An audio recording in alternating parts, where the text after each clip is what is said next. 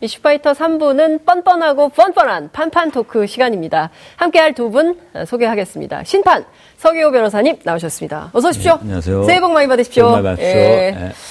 백판 여상원 변호사님 나오셨습니다. 어서 오십시오. 백판 이제 아닙니다. 백판 아닙니까? 예, 이제 1년 지나서 101판. 101판. 예, 101년 됐으니까. 100년 지났지 않습니까? 예, 1년 지났으니까 101년. 아이고, 두 분 모두 새해 복 많이 받으십시오. 예, 감사합니다. 예, 이슈파이터를 이렇게 옹골차게 잘 지켜주셔서 너무 감사드리고요. 오늘은 앞에 오신환 의원 인터뷰가 너무 길어져가지고 무려 9분 47초가 지났기 때문에 오늘 2배속으로 빠르게 말을 하는 것으로. 이런 거 보니까 역시 국회의원이 좋긴 좋다 이런 걸 느낍니다. 그렇군요. 네. 2배속 괜찮으시겠습니까? 네, 괜찮습니다. 네, 2배속으로 우리가 빨리 하기 때문에 시청자 여러분들께서 들으실 때는 좀 천천히 돌려서 들으시는 게 더 좋지 않을까 이런 말씀을 좀 드리겠습니다. 끔찍한 사건이 발생했어요. 저 너무 놀랐는데요. 그 강북 삼성병원에서 어떻게 이런 일이 있을 수 있나 싶은데 그 정신과의 그 임세원 교수가 사망하는 사건이 벌어졌습니다. 이런 사건을 우리가 예방할 수는 없는 건가요? 글쎄. 아니, 전직 국회의원이신 우리 서기호 변호사님께 여쭤보겠습니다. 국회의원들이 이런 걸 좀 법으로 잘 만들어서 이런 일이 생기지 않도록 해야 자기끼리 싸우기 바쁘기 때문에 못합니다. 못해요? 예, 국회의원들 안 해요? 예, 자기끼리 국회의원이 할 수 있는 게 아닌 것 같습니다. 이거 누가 해야 됩니까? 그야말로 우발적으로 갑작스레 벌어진 일들이라 이런 것들을 사실 예방하기가 쉽진 않은데요. 정신질환에 대한 국민 전체의 어떤 관리가 좀 필요한 부분이고 또 한편으로는 이렇게 되면 우리 피해자가 나올 수가 있기 때문에 누구나 다 예기치 않는 피해가 당할 수 있기 때문에 전 국민이 호신술을 배워야 되는 거 아닌가. 마치 초등학생들이 그 수영을 의무적으로 배우듯이 어렸을 때부터 좀 호신술을 다 의무적으로 배워야 되는 거 아닌가 이런 생각이 좀. 저는요. 그 뉴욕에 가면 택시 타면은 전부 다 칸막이 돼 있습니다. 뒤에 범인이 타서 기사를 이용 못하게. 그래서 저는 특히 병원의 정신과는 사실 바로 이런 사람 많이 올 수 있잖아요. 그거는 충분히 가능성이 있고 우리 강남역 그 화장실 여성살인 사건 그것도 진짜 의외의 사건이었지 않습니까? 그래서 정신과 여기는 어떻게 좀 칸막이를 설치하든지 의사에게 직접 할 수 없는 그러니까 어떤 정신과는 사실 청진기 되고 이런 게 아니거든요. 문진 상담. 서로 이야기하고 하는 거기 때문에 요 칸막이 있고 우리 교도소 가면 칸막이 있지 않습니까? 그 면회실에 그런 것 같이 그래서 저는 칸막이도 치고 이렇게 한다고 봅니다. 그렇게 해서 진료가 되겠습니까? 아니 그게 문진인데요 뭘.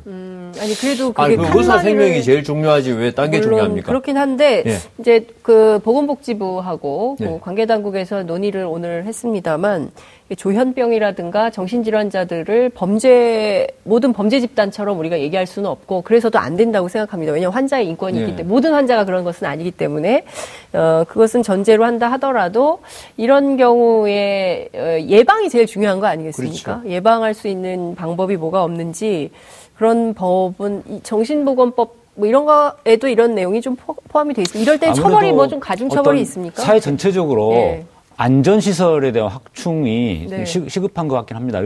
예를 들어서 제가 외국에서 해외 연수로 갔을 때 보니까 그 스페인에 갔는데 저는 은행마다 다 이 그 칸막이가 돼 있더라고요. 이렇게 은행 창구가. 근데 우리나라는 은행에 가면은 그 뻥 뚫려 있잖아요. 그렇죠. 그래서 어떻게 보면 그게 좀 약간 불친절하게 느껴질 수도 있지만 한편으로는 안전만을 확보한다는 측면에서는 의미가 있는 것 같습니다. 이제. 아 그러니까요. 참 우리가 이런 나라가 아닌데. 그 심판도 오래간만에 저하고 의견이 일치하는데요. 그게 안 된다면 최소한 정신과 의사 방에는 좀 경비원, 그 청원 경찰 이런 분들이 좀 있었으면 좋겠다 이런 생각 듭니다. 어떤 위기의 순간에 제압할 가스총이라든가 이런 걸로 왜냐하면 워낙 이게 찰나의 순간에 이루어지잖아요. 그러니까 그 청원 경찰 이런 분들이 좀 물론 예산 문제도 있고 여러 가지 또 환자의 또 프라이버시 문제가 있기 때문에 어렵긴 어려운데 저는 모든 게 어렵다 하더라도 사람의 목숨만큼 중요한 것은 없다. 그렇죠. 저는 그런 생각합니다. 네. 또 드라마 스카이캐슬이 또 비판을 좀 받고 있어요. 그럼 거기서 이제 모방범죄 뭐 문제가 있다 뭐 이런 비판도 나오고 있긴 한데 어찌됐든 사실은 이런 것들을 예방할 수는 없는지에 대한 뭐 사회적 논의 이런 게 좀 필요해 보인다고 생각이 좀 듭니다. 김상환 대법관 임명동의안이 통과가 됐습니다. 잘 된 거죠? 네, 그렇습니다. 좀 진작에 통과됐으면 했는데 2개월 동안이 끌면서 네. 좀 대법원의 공백이 좀 생긴 거는 좀 안타까운 일이었습니다. 네. 자유한국당은 왜 이렇게 반대를 한 거죠? 표면적으로 내세우는 거는 이제 국제인권법연구회 네. 출신이다라는 어떤 코드 인사, 네. 뭐 이념 편향성 이런 네. 주장을 하셨었는데요. 네. 하지만 그 부분은 좀 사실과 좀 다른 부분이 있습니다. 이분이 정말 편향적인 사람이 아니고, 네.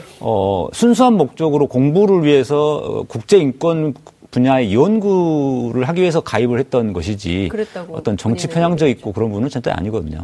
그 제가 볼 때는, 네. 저게 자유한국당에서 네. 트라우마가 있지 않습니까? 어떤 트라우마요? 아, 이게 뭐, 일본 정신대 배상이라든가 네, 네. 이런 거 자꾸 하는 거 보니까 네. 판사에 따라서 이게 달라질 수 있겠더라. 음흠. 그러니까 김상환이 이제 대법관이 된 거에 통과했으니까. 예. 그러니까 이렇게 그 이념적인 사람 해놓으면은 이렇게 되지 않겠느냐.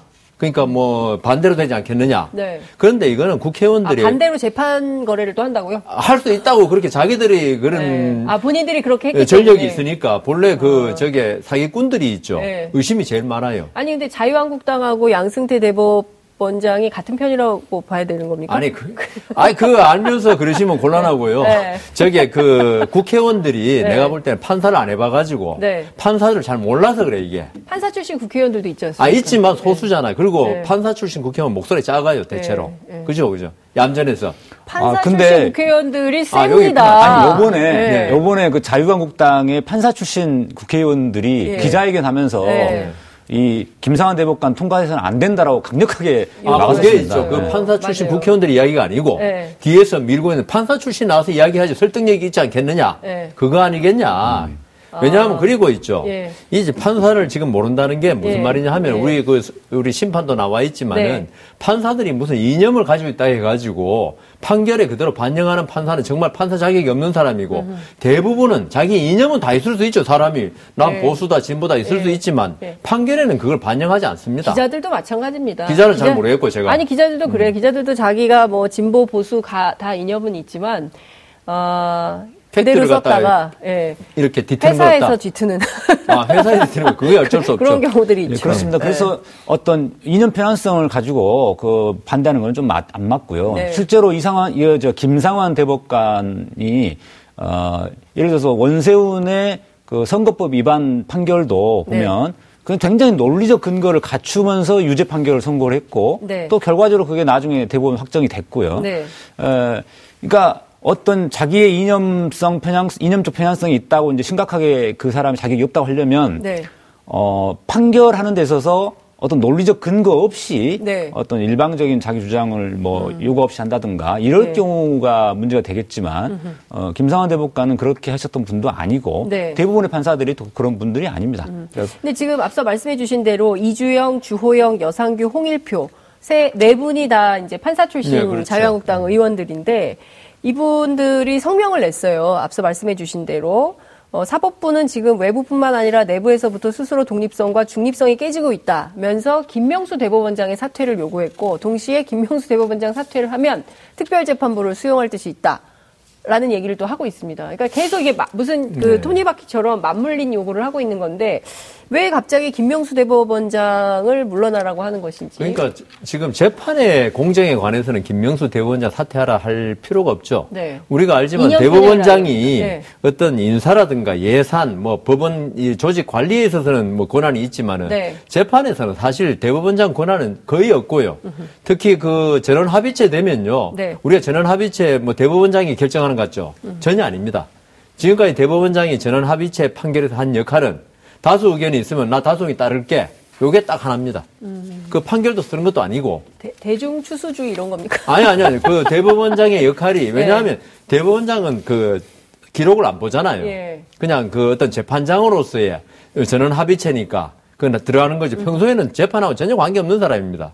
근데 전원 합의체만은 대법원장이 재판장이 되니까 어쩔 수 없이 재판에 들어가는데, 네. 그러니까 자기가 그 이 사건에 대해서 뭐 연구관들 보고서를 읽어본 것도 아니고, 기록을 열심히 본 것도 아니고, 그럴 시간도 없고, 하기 때문에, 관례가 그렇다, 관례가. 예. 대법원장은 다수 의견이 나오면, 거기에 대해서 나 다수 의견입니다. 요게 끝입니다. 힘을 실어준다는 거군요. 힘을 실어주는 게 아니고 그렇게 네. 이제 표결로 하게 돼 있지 않습니까? 네. 대법원 전원 합의체는. 네. 그게 대법원장의 역할은 다수 의견에 한 표 더 실어준다는 의미지 이 재판을 좌지우지하는 것도 아니고 네. 그다음 소부 4명으로 이루어진 재판부 여기는 대법원이 안 들어가죠. 아예 없죠. 그냥 보통 대법관들로 3개부가 이루어진 거에 네. 불과하죠. 그러니까 대법원장이 그건 아니고 지금 뭐 이주영 의원 등이 이야기했다면은 네. 뭐냐 하면 김상환 대법관 같은 네. 국제인권법연구회 출신을 또 대법관 제청하지 마라. 네. 이걸 말하는 거죠. 근데 이미 이제 이렇게 됐으니 뭐 더 얘기할 필요도 없는 상황으로 된 거 아닙니까? 네, 이 대목에서 이제 국제인권법연구회에 대한 오해가 몇 가지 네. 있어서 그걸 좀 풀어드리려고 무슨 인형서클처럼 지금 얘기가 네, 되고 그렇죠. 있어요. 그러니까 맞습니까? 국제인권법연구회보다는 네. 그 이전에 우리법연구회에 대한 트라우마 때문에 그런 건데요. 네. 이제 우리법연구회는 과거에 이념서클이에요? 이념서클보다는 네. 그 법원 행정처의 허가를 받지 않은 비공개 모임입니다. 그러니까 그러다 보니까 그렇게 오해를 많이 받았죠. 뭐 이념서클처럼. 하지만 이제 국제인권법연구회는 2011년도 8월 달에 처음 만들어졌는데 법원 행정처의 허가를 받아서 판사들로만 구성된 네. 공개된 모임입니다. 그야말로 학술적인 연구 모임. 네. 국제인권 규약 분야를 연구하는 그런 모임입니다. 그래서 처음에 30명으로 출발했다가 나중에 300명 이상으로 지금 굉장히 많이 늘어났고요. 네. 그래서 여기에는 지금 도표도 나옵니다만은 비공식 모임, 그 우리법연구회나 민사판례연구회 같은 비공식 모임과 무관한 사람들이 거의 대부분 90%를 차지합니다. 네. 우리법연구회 출신은 24명밖에 없고요. 300명 이상 중에. 예, 예. 예, 그리고 심지어는 민사판례연구회 회원도 있습니다. 네. 아, 이분들은 약간 보수적 성향이라고 알려져 있거든요. 네, 지난주에 그 얘기 하시다가 우리가 시간이 끝나서 네. 너무 아쉬워서 오늘 그 얘기를 마저 해야 되긴 하는데. 예. 그래서 민사판례연구회 회원 중에서도 국제인권법연구회에 가입된 분도 계실 정도로 네. 그야말로 대중적이고 공개적이고 합법적인 조직입니다. 그런데 왜 그렇게 네. 자유한국당에서는 정치 공세를 하는 걸까요? 다만 이제 그 국제인권법연구회의 네. 핵심 멤버들이 네. 좀 진보적인 성향을 갖고 있는 건 사실입니다. 그래서 양심적 병역 거부에 대해서 네. 무죄 판결을 하급심에서 계속 많이 선고를 했었고 네. 그 결과 이제 대법원 전원합의체에서 이 결론이 바뀌었지 않습니까? 그 과정에 사실 국제인권법연구회 판사들이 굉장히 많은 역할을 했던 건 사실입니다. 그래서 그런 부분들 가지고 이제 이야기하는 것 같은데 네. 하지만 국제인권법연구회의 소속 판사들은 이념적 편향성을 가지고 그런 양심적 병역 거부에 대한 무죄 판결을 선고한 게 아니라 네. 국제인권 규약이라고 하는 보편적이고 국제적인 국제적인 흐름에 네. 발 맞추어서 우리나라도 바뀌어야 된다.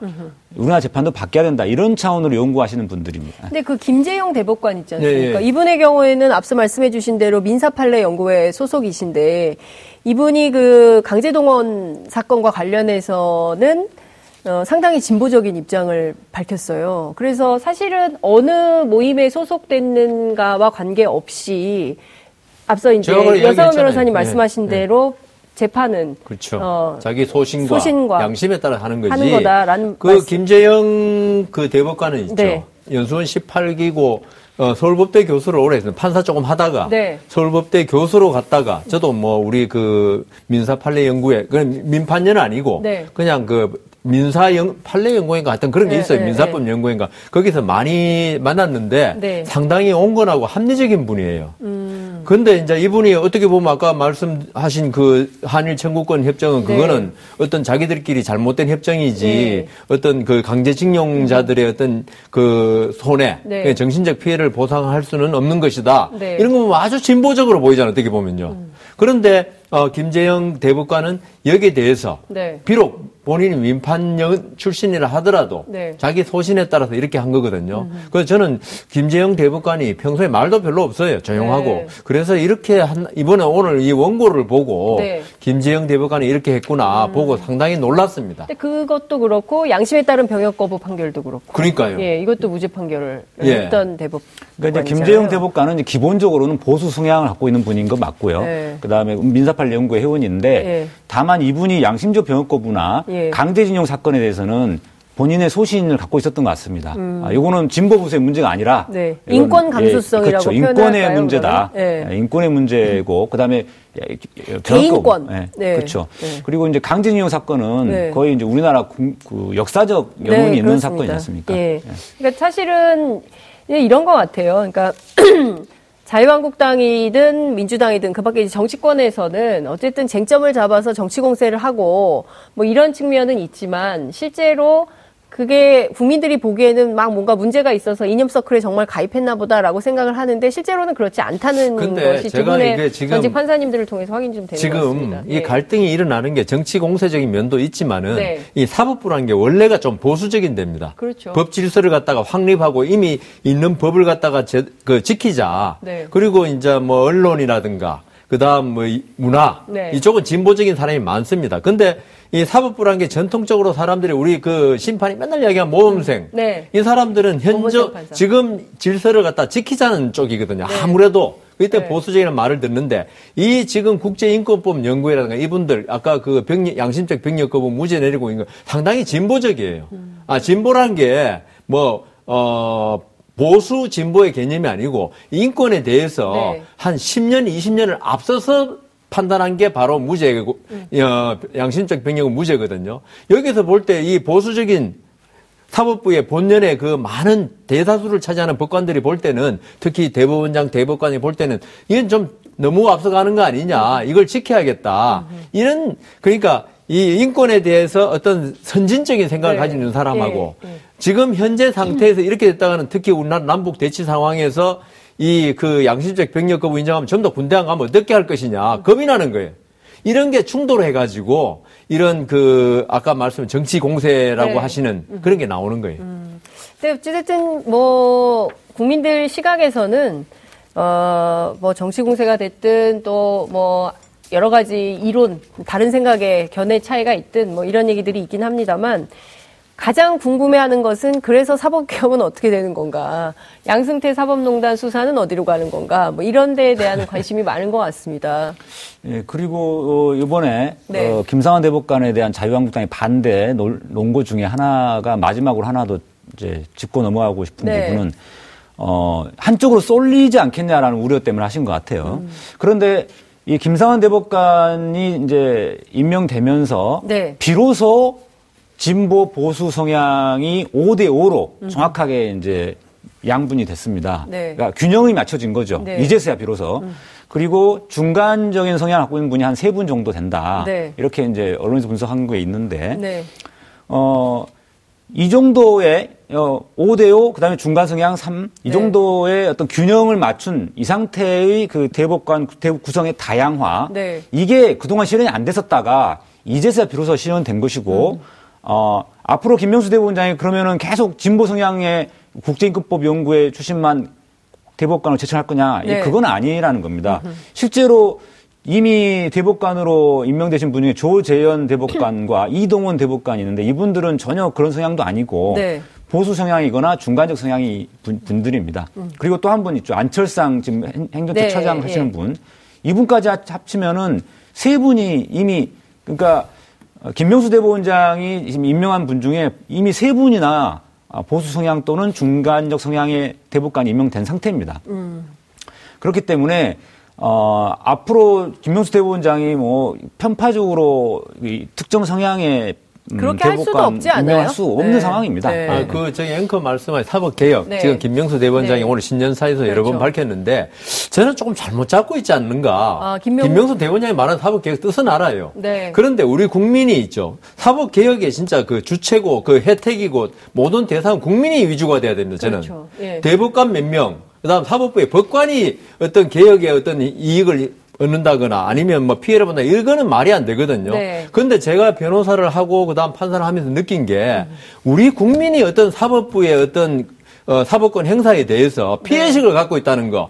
이걸 고쳐주는 게 사법개혁의 가장 요체다. 그런데 지금 법관들이 어떤 재판하는 걸 보면요. 법관이 그 주인이고 국민은 재판받는 대상 객체. 그냥 너는 내가 이야기하는 대로 따라라.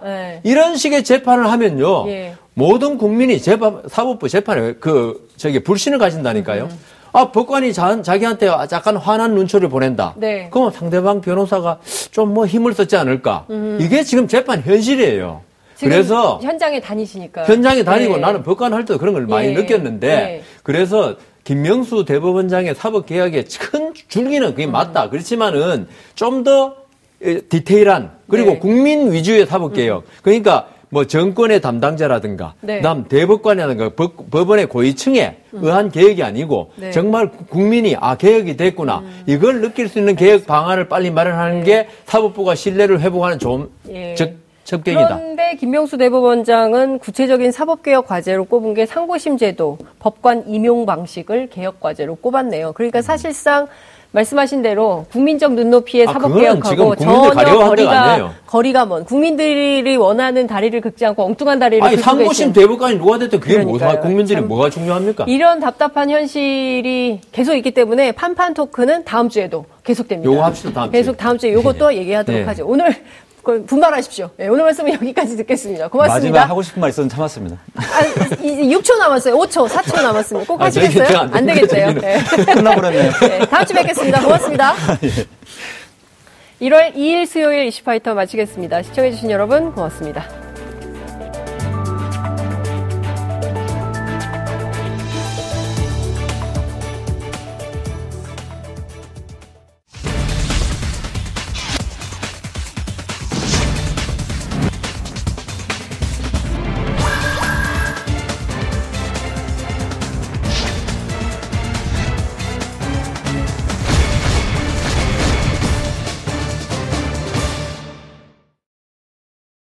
오늘 방송 좋았나요?